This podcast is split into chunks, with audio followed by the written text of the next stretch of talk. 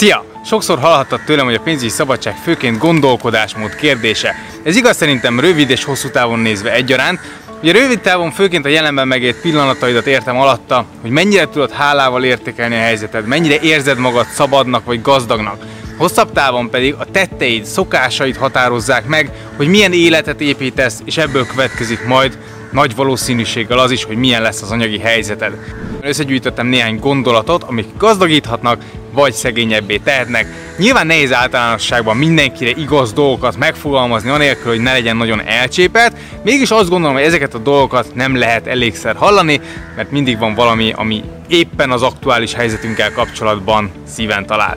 Ez olyan tudod, mint a sport, hogy nem elég egyszer letudni, hanem folyamatosan csinálni kell, és a gyakorlás fogja tenni a mestert. Szóval lássuk, hogy mit lehet, mik lehetnek a gazdagok és a szegények gondolkodása közti különbségek.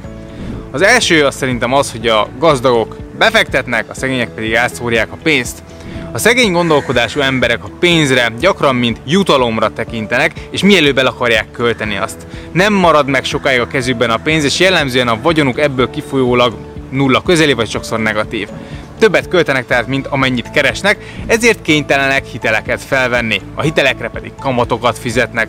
A gazdagok ezzel szemben befektetnek, és a vagyonukra folyamatosan kamatokat kapnak. A második, hogy a szegényeknek pénzügyi korlátaik, még a gazdagoknak pénzügyi tervük van.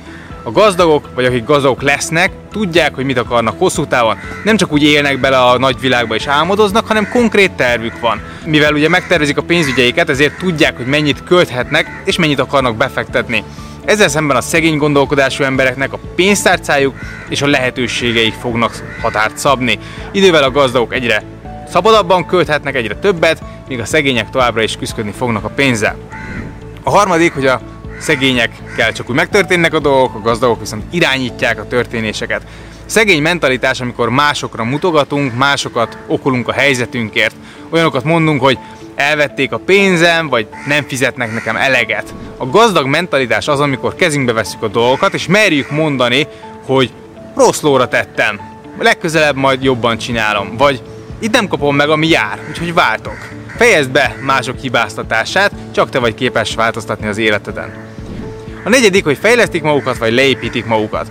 Tudod, van az a mondás, hogy a gazdagoknak nagy könyvtáruk, míg a szegényeknek nagy tévéjük van.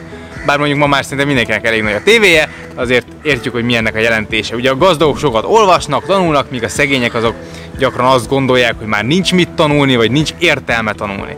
Az idejüket ezért sokszor rövidtávú örömszerzésekkel mulatják, míg a gazdagok inkább előrefele tekintenek. Az ötödik, hogy a gazdagoknak jövő fókuszuk, míg a szegényeknek múlt fókuszuk van.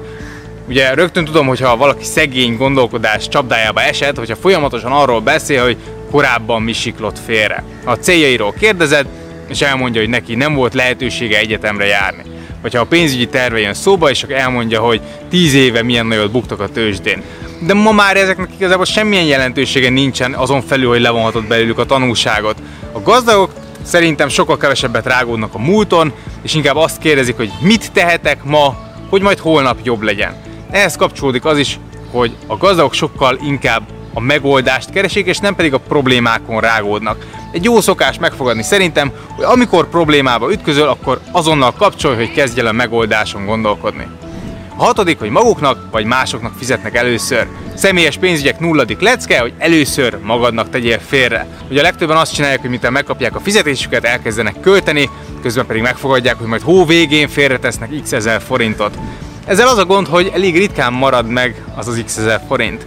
Egy sokkal jobb módszer szerintem, hogyha magadnak fizetsz először. Elvégre is te vagy a legfontosabb az életedben, miért fizetnél a banknak vagy az áramszolgáltatónak előbb, igaz? A te céljaid a legfontosabbak, ezért hát a céljaidra fizes először. Tegyél félre annyit, amennyi a pénzügyi terved szerint szükséges, és a maradékot azt pedig költsd el lelkiismeret furdalás nélkül.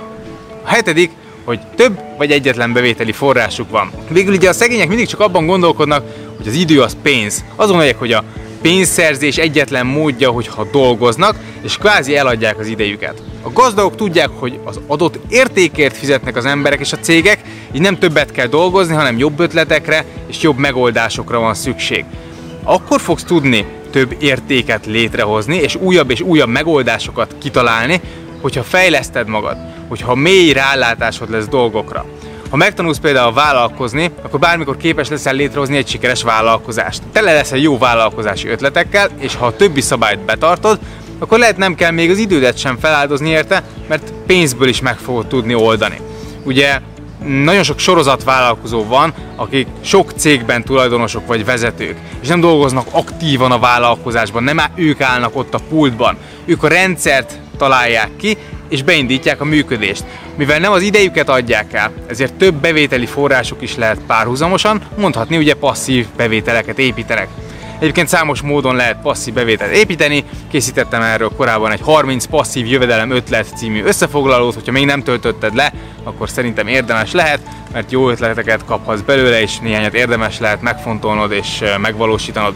A 7 pontból te melyiket fogod a következő napokban fejleszteni? Válasz egyet, és legyél tudatosabb azon az adott területen. Mert ne feled, hogy mindig lehet még mit csiszolni a gondolkodásmódunkon. Sok sikert kívánok!